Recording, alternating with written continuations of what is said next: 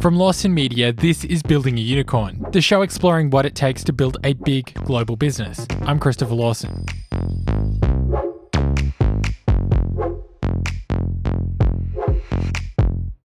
Business often involves making proposals. You have a client you want to impress, and so you spend hours or even days working on a presentation to try and win their business. Often those might come in the form of a PDF that you can email, maybe even a PowerPoint or Keynote document. You build it once, and then when you have new clients, you copy that file, change what you need, and then you send it again. It's a manual process that can be difficult to manage, and it's not all that impressive. But today's founder built a system to make those boring presentations easier to create and far more impressive to your clients. Mark Tanner is the co founder and chief operating officer of Qwilr, an online platform that allows you to easily create the business documents you need and then send them to your clients as individual websites, including dynamic pricing information and the ability to sign and accept that proposal right there on the web. The core idea behind Qwilr is that uh, files suck. Uh, the way that, that documents work in this this world is sort of based on this like 1980s way of thinking about the document, um, and it's sort of been largely kept in place by the glorious Microsoft monopoly. Um, and so all Qwilr is is a way for anyone to create their documents, especially sort of customer-facing documents, as web pages. And so if you can reimagine a document from the ground up uh, as you know as what you can do in the web, and sort of not have to be in this A4 rectangle uh, of paper. You know, what can you do? Like, you know, why can't you have analytics? Why can't you have buttons that do things? Why can't you have it live in this world of, of SaaS in the cloud where it can push and pull data from different systems rather than just being a dumb and ugly file? Mark grew up in Sydney and throughout his childhood was surrounded by entrepreneurs. His dad ran his own architectural business, which he grew to around 60 or 70 staff, and his uncle also had a number of startups. Mark went to school at Sydney Grammar, and although he was a good student, he couldn't see himself pursuing the same kinds of career opportunities that his friends were interested in. He wanted to carve his own path, although he wasn't quite sure what that path would actually be. There was no like plan. You know, there was no like I sort of look back on it like I think some people have these amazing narrative arcs of their of their life and their career and I'm deeply skeptical of all of them because I think that really life happens and you you sort of i think people who are very good at adjusting and knowing um, you know knowing where opportunity lies and being able to dive into it sort of and can be opportunistic in that side i think i think i think that sort of rings more true to me. And certainly i remember being at the end of high school being like I, I feel like i should have a plan and i kind of really didn't have one. At university mark studied subjects he was interested in. He did history and philosophy and also became interested in student politics but he thought maybe he wanted to pursue a career in business, but he wasn't quite sure what that actually meant. So when his course finished and he was trying to work out what to do, he ended up getting some work with his uncle on an ebook startup called Read How You Want.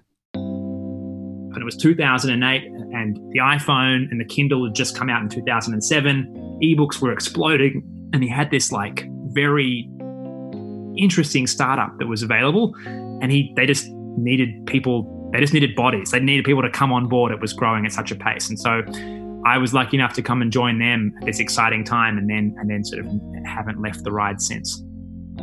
At the time, smartphones were still a novelty, and the iPad was just on the horizon. Amazon had launched the Kindle, and there was this rush to digitize books and make them accessible wherever you were. And it was this wave that Read How You Want was surfing at the time when they sort of were first in there, there was this wild gold rush to convert all of the publishers' books, which were all these like PDF and and, uh, and you know Word files, into the various ebook formats. And so, you know, this company had figured out this clever way because there was you know Amazon's Kindle had their format, Microsoft had their format, BlackBerry of course had their own format, and then there was this open source format called EPUB, which was kind of the one that they plus Kindle the ones that that won. But it was this incredibly onerous, expensive task to convert these books into into these different formats. And this soft this company had this bit of software that would just allow you to convert it once into this sort of almost like a middleware markup language in XML, and then it would just automatically then convert to all the other ones there. which meant they could do some really cool stuff around accessibility, which is where the company is now. So they would also convert it into Braille and, and Daisy and audiobooks for the blind, and they could do interesting stuff around large print and dyslexic fonts and all sorts of cool stuff there. But really, the money in the early days was in the ebook space. But it was one of those things where like our curve just went up and up and up and up until the entire industry started being commoditized. And then like the, the price for conversion started dropping and dropping and dropping. And the company pivoted, and pivoted again and pivoted again. Um, but it was like an unbelievable experience to see something grow from being a 15 person team up to being a sort of 50, 60 person team in a year. Obviously, it sucked to see that be pulled back um, and sort of, you know, sort of having like finding cost savings and whatever else and getting more efficient in the process but like they truly it was like a wild amazing ride and it was very fun to go and get to speak at digital publishing conferences and, and sort of go to these sort of areas and, and sort of learn more about what that can look like and obviously you know i don't think they were perfect i took a lot of lessons from them as to how you as some degree what to do and also what not to do but it was like it was fantastic mark started off doing sales cold calling publishers and then convincing them to convert their books. But over time, he grew to become the Australian manager of the business, handling all their sales and marketing for the country. And it was a job that he enjoyed because the company was in this real moment where everyone needed the product that they were trying to sell. I mean, cold calling is just so hard when you first start. It's just incredibly painful. But once you get over it and you get a rhythm and you learn how to do it a bit better, it becomes quite a fun game to sort of go from a complete nobody to someone who's having regular calls with them and meetings and working with them on plans and stuff. And I loved it. Like I really, really, when it worked, it worked really well. And I think we were lucky enough to have a great product that was like when you have product market fit like that, just an excellent product at the right price point that makes everyone's lives easier. Obviously, the whole industry changed and it's all sort of kind of got auto. To be honest, it's sort of it's completely automated away now. But like for that moment, it was we really did have the perfect solution, and it was it was great. It was a lot of fun. Mark's job meant that he was always attending and speaking at conferences. And these conferences were often looking at the future of the publishing industry. And at one of these events, someone from Google was sitting in the audience, paying close attention to what Mark was saying.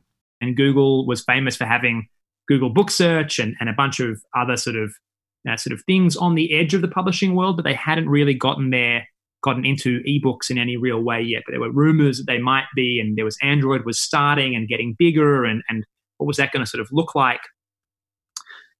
And look, one of those lucky things where you speak at an event and you meet someone and you start chatting to them and and and uh, you get along really well with them. And then it turns out they're in Australia on a hiring run to find someone to look after after their, their things in Australia. And then you apply for the job and you're lucky enough to get it. So uh, was able to join Google really to do a similar job to what I'd been doing beforehand which was they wanted someone on the ground in Australia and New Zealand to look after their relationships with publishers.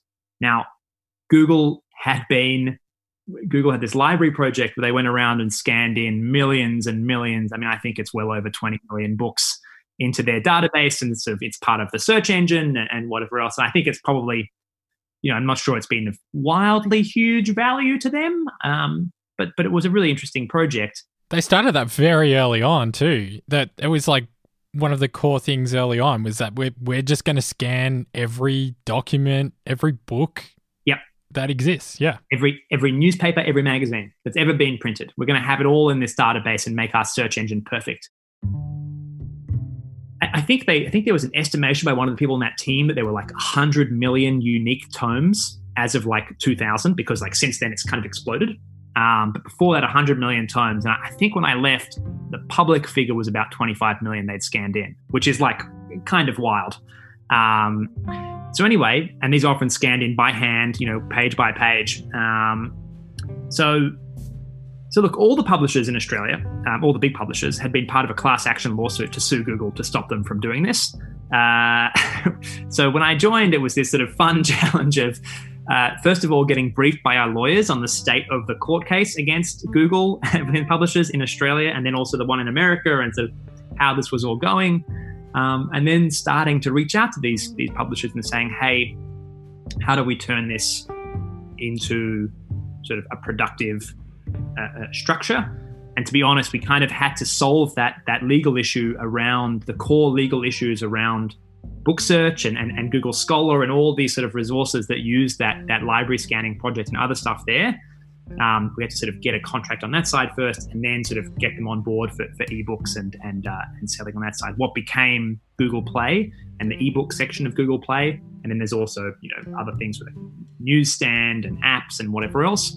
Um, but really, the goal was to get to get everybody onto Google Play as quickly as possible. Mark's role at Google evolved over time as the company moved on from the legal issues of the past and started working on a more one to one basis with publishers. Eventually, Mark's role involved working on global accounts, and he found himself selling big global agreements to publishers like Random House. Although over time, Mark realized that his job at Google was coming to a natural end. He'd achieved everything that he wanted to from working at Google, and it was time to think about moving on you know, by the end, Google had won everything that it wanted to win with with Android, which was you know, Google's real fear was that Apple or Microsoft or BlackBerry or someone would own mobile and would lock it out uh, of the areas that it cares about, which is search. You know, search and and there are other aspects as well, obviously Maps and YouTube and all the other various products they make squillions of dollars off. But really, it was search because search is the, the goose that lays the golden egg, and, and mobile search is they just knew would be incredibly important. And so, you know, Google won market share, um, but Apple won all the profits, and I'm sure that was the part that Apple cared about. Um, not all the profits, but still. But um, but no, Apple did incredibly well on that side, and Apple owns the high end and still does, and, and the App Store for Apple does incredibly well. Um, so I think, in a funny way, that job kind of came to a natural end for me, where it was like, Google had won, Apple had won, Kindle, to be honest, had really in the ebook space itself had, had really won. Um, the three the three giants had all done well, and uh, the deals were kind of done. You know, so there was a, there was still a man, and there's that there's a team that still exists who manage them and they do new things and whatever else. But it sort of felt like a time for a, for a new opportunity. And right after this break, Mark finds his new opportunity back in the world of startups.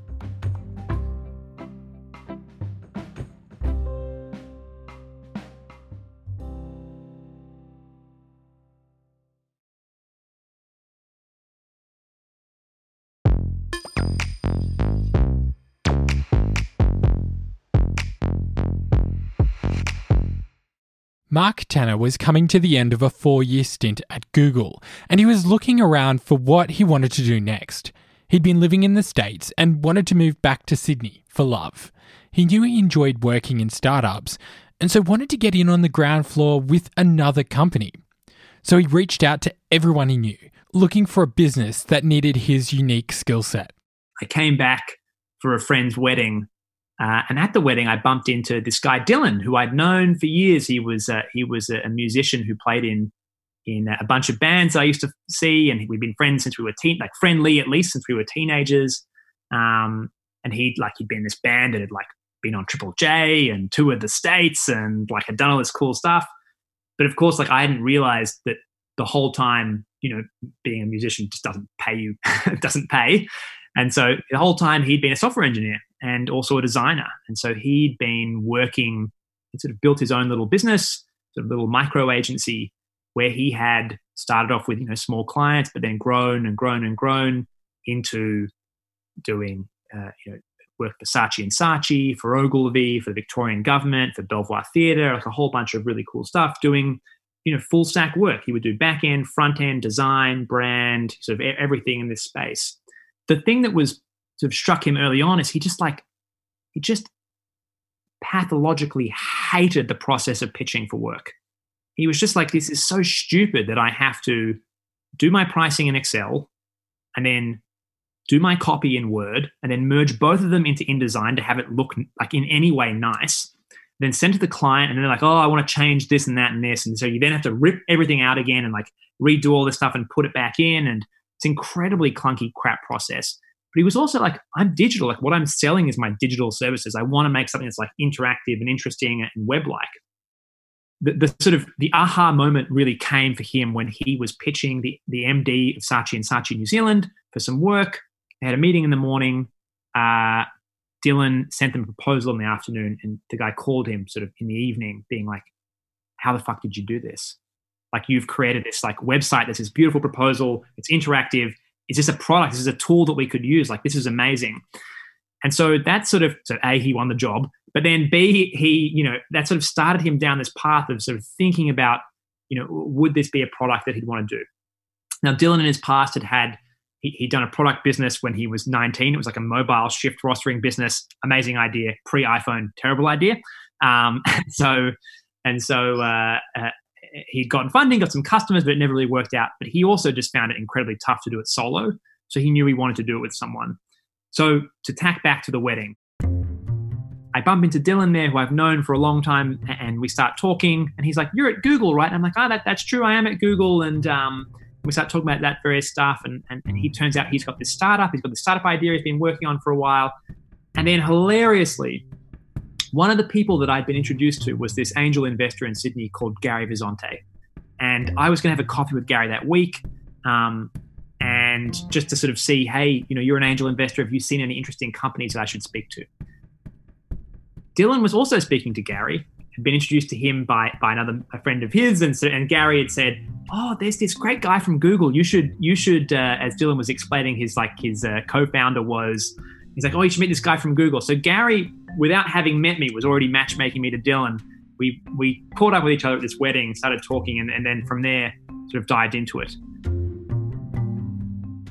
Dylan's idea was to break down these proposals into reusable chunks, allowing you to quickly and easily build a proposal in minutes. The proposals would be interactive as well, so you could add pricing information and allow the user to change that pricing based on the options that they selected. And when they were happy with the proposal, they could simply sign the document.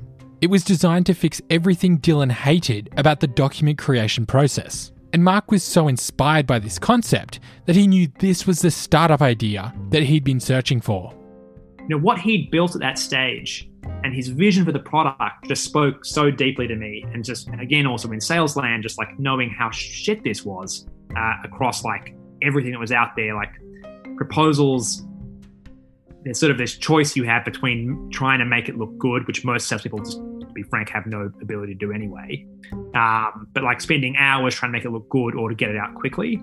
And to sort of be able to sort of do both of those at the same time within Qwilr, as well as being webby and, and, and like on all the cool stuff you can do with the web, whether that's analytics or just the ability for like Qwilr to like sync in with the cloud, right? Like be able to pull data in from your CRM, push data back out to your CRM or out to your accounting system. Like if the deal is is one, you can ping a Slack channel and be like, hey, congrats, you've closed this deal, and also ping accounts and also update Xero and also update Salesforce. Files are like still isolated from that. They're the one dumb thing that doesn't work with the cloud in this modern era.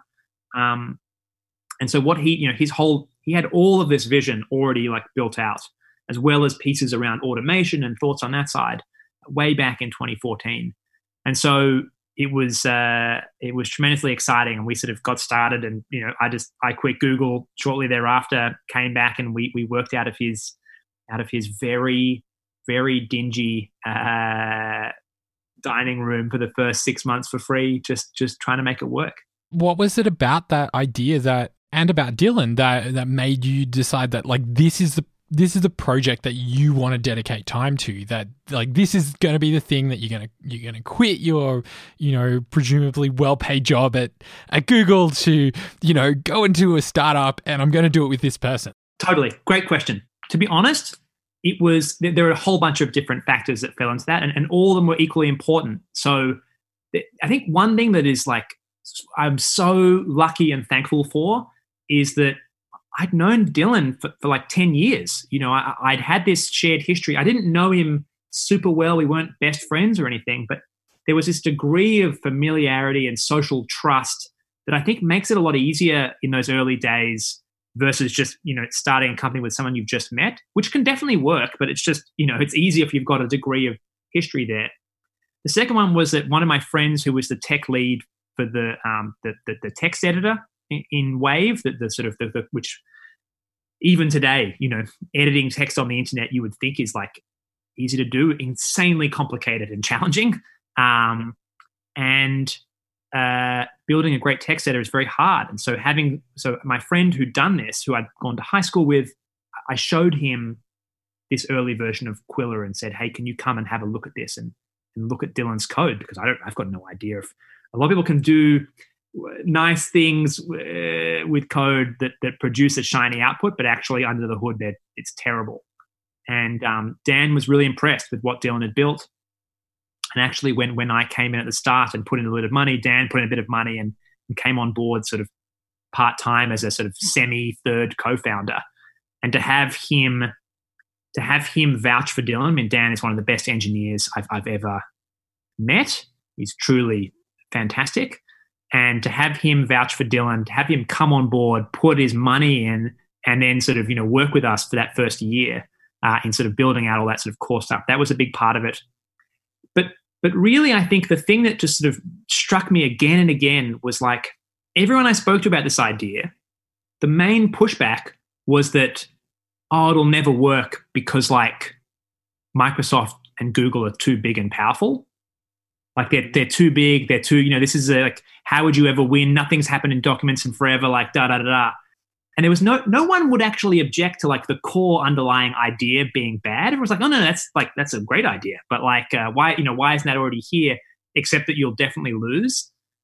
And I'd spent plenty of time inside Google, and I was like, oh, that like no, that's I'm not afraid of them. Like I mean, I like I mean they're big and powerful, and I think like I love my time there, but you know they they can be slow moving and stupid, and like I remember being incredibly frustrated with. To be frank, I had huge arguments in 2013 about us supporting podcasts inside Android. Google didn't have an Android player until last year. Like it's completely insane that they didn't. Like this was exploding. Google didn't like our book publishers had this whole thing about saying we'd love you to sell our audiobooks because Amazon sells them via Audible, and Audible is what powers the back end of Apple's thing. So really, it's just one buyer buys owns eighty percent of that market, and they were like, "Please come in and help us break this horrible monopoly." And the people who ran Google Play at the time were like, "Oh no, it's not a it's not it's not a big enough area," and I'm like, "What are you what are you talking about?" Anyway, so I was, needless to say, not particularly afraid, and I think that you know an idea like this if it works out to the full extent it could work out, is gigantic. And I, and I think that more and more, look, I've drunk the Kool Aid, but more and more I've become just convinced that that this is the future we'll live in. Like that, you know, file-based documents is just not the way the world will work. It will be web pages and easy to build and, and create web pages that operate like documents. And there's a there's going to be a debate as to like what sort of format that takes and, and how that sort of works and other stuff like that. But to be honest, you know, I'm just totally convinced that's where the future is. Uh, and so it, it, it felt it felt pretty easy with me. That being said, I would still say that like Dylan and I started working together, and we didn't have a contract between us for the first two months because like you want to you want to work with someone, you want to test it out a little bit, you want to feel comfortable, you know, make sure it's all it's all good, and you have those you know the partnership can actually work. I think luckily for us, there was also a pretty clear delineation between he owns product, like design and engineering and that side of the business, and I own sort of operations and, and, and the customer facing side, um, which made it a bit easier. But but yeah, I think um, I think all those things lined up pretty perfectly, to be honest. So you can see this like very clear um, sort of delineation of like who does what, um, and then like how did that then you know you got comfortable with each with with each other. You realize like this is this is what you want to be doing. Um, like what are those conversations like then of trying to work out like equity splits and and things like that in the early days, where you know he or he already had this sort of idea that was kind of like formed, and you're sort of joining his idea. So there's there's a book out there called um, I think it's called Slicing the Pie, which sort of speaks about a whole bunch of like theories and philosophies on this, and like we we both read the book and we're talking about it, and then we just completely fucking threw it out and uh, like ignored it altogether because it's it's like this is it's not a science, it's an art, right? This sort of equity split stuff, and and it's it just needs to feel right to both parties. Um, I don't think Dylan will mind me saying this, but like Dylan at one point offered me a 50 50 split, which I refused. And I said, like, there needs to be the one thing I know in all these things is there needs to be someone who can make a decision. And it's, you know, like someone needs to have, you know, slightly more. And to be perfectly frank, it was pretty obvious in my mind that person was him. Um, and you know, he then came back with it with a different split, uh, which was you know pretty close to that, but a bit more generous to him. And uh, and uh, I think we, we haggled a, t- a tiny bit, and then I said fine, because at the end of the day, if this is successful, like you know, if this is really successful, it's not going to matter. Even if it's moderately successful, it's it's you know it's sort of it's sort of not going to matter. It, the most likely outcome is that the startup dies, like it's just by far the most likely outcome. And you know, if it if we ever were lucky enough to have a meaningful exit, you know, whether you, you know, like whether you, by that stage, A, you've both been diluted down a shitload if you've gone the VC route, which we have, um, and we sort of expected to. Um, but, but yeah, like it's, you know, uh, it's going to be quibbling over, over sort of little details at the end there. And that's sort of much as money is part of the reason you might found a company. It's like, that would be a nice outcome to have at some stage and I think this like only reinforces itself more and more over time. But it's just like the real joy of it is like in the doing. Like it's it is the journey. Like it's like this process is like really hard, and the problems you solve when you're five people are very different to the problems you solve when you're 15 to 20. Now that we're 40 and sort of growing towards 50, it's another set of problems and each time it's very humbling and challenging and you think you know what you're doing and you maybe don't always and you know I think um, I think that's the sort of really enjoyable part. But yeah, I think that we were we were pretty closely aligned pretty quickly on the equity split, and sort of were able to sort of move on pretty quickly from there. Mark had found his business partner, and by the time he'd left his job at Google, Dylan had completely rewritten Qwilr to the point where it was ready to actually launch. Mark's job was to now get customers to actually come and use the product. So he jumped on the phones and began this process of finding clients. I did so many cold calls and so many trips and so many like just begging people to just use it and try it and give us feedback and and we had like you know people using it for free. We eventually got a paid plan out there, which I think was like ten bucks a month, or maybe, it was ten bucks. I think it was like a, a premium tier, which was twenty five, which Lord only knows what we offered at that stage because I can't imagine there was any differentiation between the two the two tiers. But um, but look, we, we, we, we pretty quickly got a few customers on board who like genuinely liked it and used it and, and got a lot of value from it. And it was so hard in the early days. Probably took us five, four, five or six months to get a, a paid version out there, like a, a, good enough version to be paid out there. Um, uh, and then, you know, it really was a slog to get paying customers. Like we were getting, you know, a handful a month, you know, maybe maybe two or three or four. Um, and it was just so, such hard work.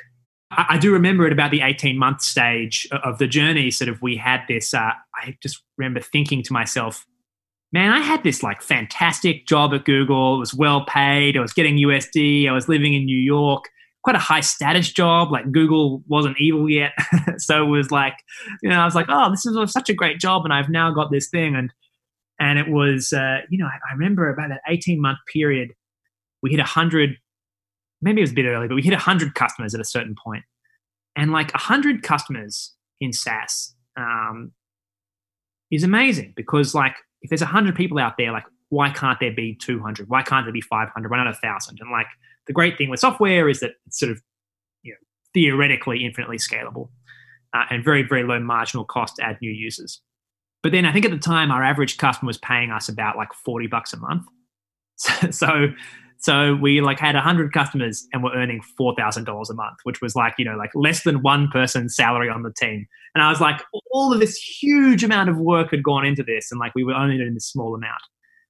But really, and I remember actually feeling a little despondent at that time, but but of course, that was just where it was starting to turn, and all of a sudden, we had a little bit just within, within really within Sydney and to some degree within Australia, we had a bit of buzz around us. And some people, you know, would hear from us from not just one source, but from maybe two or whatever. And we just started finding it a bit easier to get customers, getting people on board, um, having them stick around. we started pricing a bit more aggressively. We started adding, we started actually finally building out a bit of a sales team, which was like such a huge moment for us um, and really transformed our business. And uh, of course, from there, you know, it sort of everything started to get easier and different challenges emerged. But like, uh, it, you know, it's a bloody hard slog early on. So, how do you take a concept from 100 users and then turn it into a global business? That's coming up right after this break.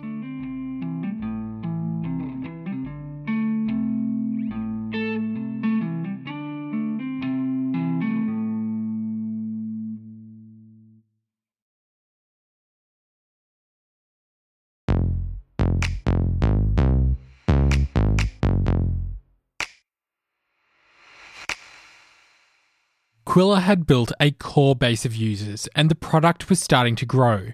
The team was investing in acquiring customers through inbound marketing, and they focused their time on giving all those initial customers a very hands on experience, helping them get to know the product so that those customers would learn to love it and then share it with others.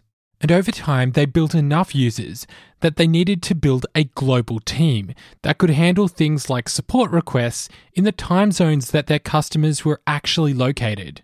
The glory of selling software on the internet is that you're global from day one.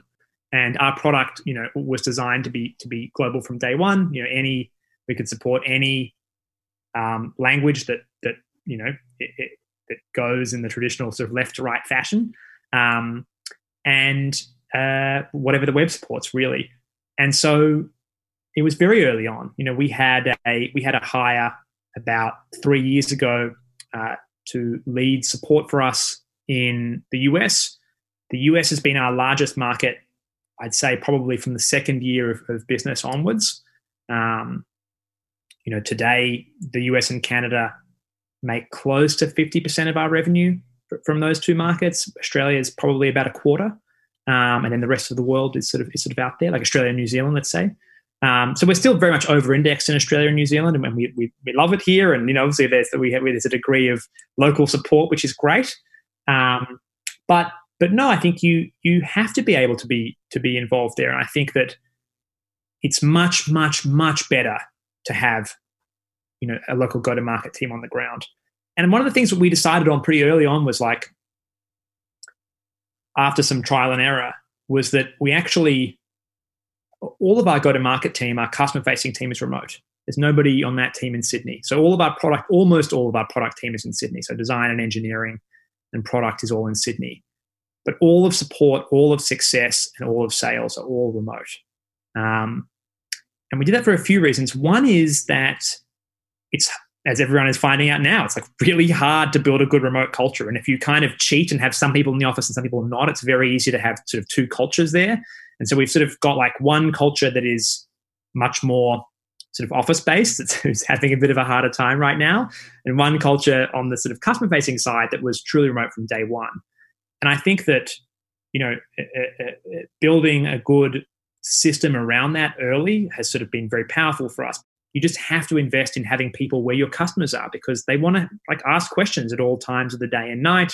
They want to be able to have good demos. They want to get on on the phone with you. And so for us having a team you know we now have a team uh, you know we've got a team of, of 20 around the world from uh, india manila ukraine uk new york michigan portland la san fran um, Melbourne, as well as the big team in Sydney. Um, you know, we have Athens, I should say, we've just added on. Um, you know, we have this sort of 24 hour global coverage that allows us to sort of really speak to our customers whenever they're out there. And I think that it was pretty obvious early on that we needed to have that at least for support and then pretty quickly for sales. And in the early days, those roles are, you know, pretty blurry. There's, there's, there's a real mix between them. Um, but but yeah, we, we've been huge believers in that, and it's critically important for all startups to do that. Given that you've got that, which you know sounds like roughly sort of half of your team that is sort of spread out remotely, like how how do you manage that culture piece um, when you're balancing both people that get to see each other every single day in the office with all these people that you know may be working alone or you know, and working remotely. How how do you maintain an effective culture in that distributed workforce where you've got those two dynamics? Yeah, so it's a, a few thoughts on that side. So, so the first thing I'd say is is that um, we have a document inside Qwilr that, that, talks about like we have this principles document that talks about the things that we, we believe in and how we try to run the company, um, and we call it principles because we firmly believe that like culture is somewhat undefinable. Like culture is people, right? Like it's it's the people who are there, who are in the room, who are interacting with you.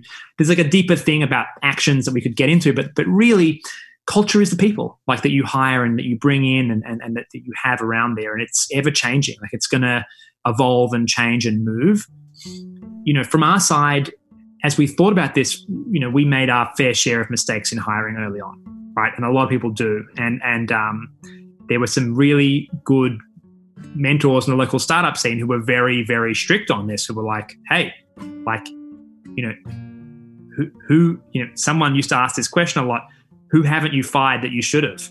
And like, you know, there's always maybe in the early days, if you not don't know how to, you don't really know what you're doing, and you maybe make a few things like there's always someone, some name that pops to mind.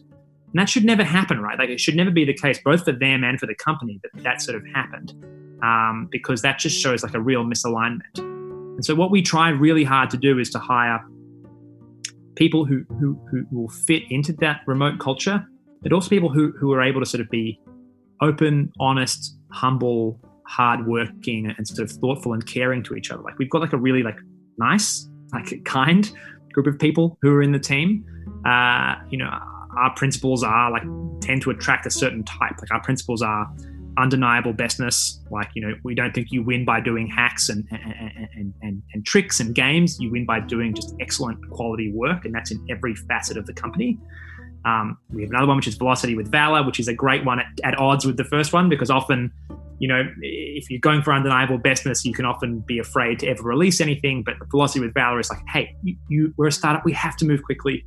And how do, how do you hold those two things in tension? The third one, and I think for me the most important one, is clarity through collaboration, which is to say that I don't have all the perfect answers. You know, Chris, you don't have all the perfect answers, but together or as a group, maybe we can get towards a better answer here. And I think people who sort of are into that sort of space of, of being open, transparent, honest, hardworking, able to sort of uh, get on those those pieces together, I think find a natural home here. It doesn't matter that it's remote, especially if you can sort of try to be sort of ha- be asynchronous and, and be open to sort of different ways of working here and there. That being said, we were pretty devastated by, I mean, I don't want to like make light of it, but like we were pretty devastated by the whole COVID thing because like we had our big annual company retreat coming up. And like one of the things that's true is that it's important to be in the same room sometimes. And so every year for a week, we fly everybody in and we, we typically have people spend a week or two in Sydney just in the office and then we go away for a week and we were going to go down to the south coast because it got so badly hit by the fires. We were going to spend some money down there and you know take all the tourists to the to the Mogo Zoo and, and whatever else, and just uh, try to be sort of good citizens. And it sucked to have to cancel that, um, both for us and, also for that community down there. And I think that we you know we'll do it again as soon as we as, we, as soon as we possibly can i don't, don't know when that is but there is something really important about every year getting everyone together. And then and then sort of six months later you know the product team will do their own one and, and the business team will do their own one as well which i think is a critically important time to just get to know people and, and hang out. And yeah you'll do some work stuff but you'll also do some just fun social stuff too. You heard Mark mention earlier that the initial paid Qwilr plans were around $25. These days, the price is closer to $70. And if you look at any SaaS product, you're likely to find the cost of the product changing over time. So, if you have a SaaS business, how do you determine what the right price is to charge for your product? It is, I think, impossible to ever know if, if you're charging correctly. Everybody I know who runs a SaaS business hates their pricing, much like they all hate their websites. Everyone might be like, oh, it's a great website. Oh, I hate it. Because whatever it is, it's this thing that's frozen in time to some degree. And I think that, that the reality with pricing, the same could be said for sales comp plans. Everyone tends to, to, to there's, there's always, you never find a perfect one.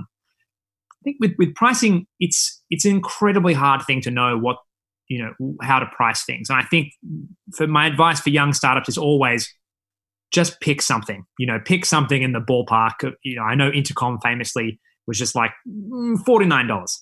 And uh, you know, I think for us, we started at twenty five, and like just pick some random number. Could be ninety nine, could be a thousand, whatever it is. There's generally a ballpark that you know of, like rationality that where you start, and you generally, the earlier on you are, you generally, you know, charge a bit less because your product's a bit crap, and you'd and you'd also rather have more customers and less revenue early on because you learn so much from those customers that that, that it allows you to sort of build a better product. Therefore, you can move uh, pricing up look, it's a very funny problem because you'll speak to, you know, with SaaS pricing, you'll speak to some customers and you'll have customers who are like, oh, that price is really high. Like, how, how do I justify this? And we have we have calls with customers who, when we tell them our enterprise pricing, like laugh on the call because it's so cheap. And so, like, there's this, you know, there's this mix, and part of me is like uh, mildly infuriated at, the laughter, being like, oh, I could have gotten extra there. But there is an important thing to being open and transparent with pricing and SaaS, and we really do, you know, tr- believe in that. I think there's a lot of sort of bullshit games that go on in the other sort of hidden pricing version. Um, but look, it, there is no perfect way of doing it, and, I, and really, it's it's a, it's a constant thing of iteration. There are all these clever people um, who who work on pricing and can tell you all sorts of models and surveys and things you can do. But even that only really guesses at it. And you're also asking existing customers or potential customers what they would pay. And there's always a question of like how to interpret that data. Um, it, it's not that really has some real value. But but I would also say that the best things that we ever do is just to run, run experiments on it. And so last year we took our entry price point and we halved it. We took our top tier price point and we doubled it. And We were like, I wonder what'll happen here. And like our entry price point, we saw, you know, we saw double the sales, but it actually was eating into our middle price point, which was actually a much, much better customer base for us. Our top tier pricing, you know, our sales dropped by like 10%. So we were like, oh, so we doubled pricing and sales almost didn't drop at all. Like this is fantastic. Like, and so part of me is like, I wonder if we could double it again. But um, but I think that, and obviously you need to, everyone who's paid before gets grandfathered in, and you you know you leave them be and whatever else. But it's a very hard thing in software to sort of know what the value is because sometimes you for some companies you can provide so much value. Like we we have a company that that used to have half of their design team working on designing proposals and quotes for their sales team. Now that team has like they were like oh we've just like redesigned our website launched a new website and have this like capacity to do all these other sort of things that were just never on the table before because we basically got two designers, two full time designers back because of Qwilr. And like that sort of impact is, yeah, is sort of unbelievably powerful. With everything that you've achieved as a business, as an entrepreneur, how do you feel? I feel really proud. I feel really thankful. I feel I feel relatively content in a sense, and I feel like thankfully still wildly ambitious. And I think it can sound like a contradiction between those final two, between being content and being ambitious, but I'm very, very ambitious for Qwilr. Um, but I'm quite content in my little world inside Qwilr of like this ever changing puzzle uh, that you never quite get right, but you're always getting a bit bigger and better at. Uh, and I think just being sort of uh, content in the flow of, of, of how this, of figuring out how to make this grow, how to make this thrive, how to make it survive. You know, if you'd asked me this a week or two ago when we were really were in the height of, of, of the COVID, um, the most intense, I think, I think because it was quite unknown, it was especially scary for a minute there, at least for me.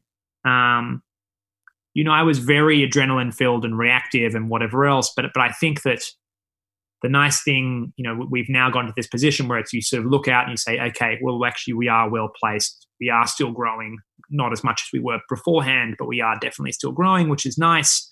We've got a very strong customer base. Um, we've got a very very strong team, and and it's you know it's it's it's going to be hard, but it's going to be a real interesting challenge and a real privilege to work with this bunch to try to like find ways to sort of get out get out of this. And I think that for us at least, it's been it's been enjoyable these past few weeks to to go on the back foot for a change and, and to think defensively, which is not the normal startup experience, to think how, how are we positioned? How can we protect ourselves? You know, we'd been thoughtful about this. You know, we're not foolish, but we've been thoughtful about that. But like to spend some time thinking on that and and reflecting on there and making sure that we were as strong as we thought and making a few judicious cuts and things like that. But now we're starting to sort of get back on the front foot a little bit and how do we sort of move forward and where do we want to go and what opportunities are out there. It's a really interesting, exciting time. And yet again, you know, another one that I don't have all the answers, but it's going to be fun to, to go and try to figure it out.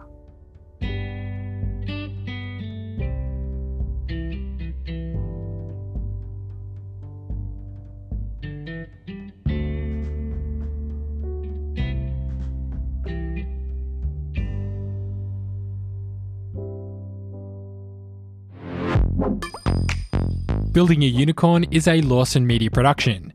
This episode was hosted and scripted by me, Christopher Lawson. James Parkinson mixed and mastered this episode. Our theme music is by Nick Buchanan, and our artwork is from Andrew Millist. Now, we really want to inspire you as entrepreneurs to make the most of this time in isolation. So, if you'd like to get your hands on some great Building a Unicorn merch, head across to podmerch.co. There's plenty of great items in store to inspire you to build your own unicorn. So that's podmerch.co. You can also follow us on Facebook and Twitter. Just search for Build a Unicorn. And you can find all of our episodes and episode transcripts at our website, buildingaunicorn.com. We'll be back in two weeks with another episode. Thanks for listening.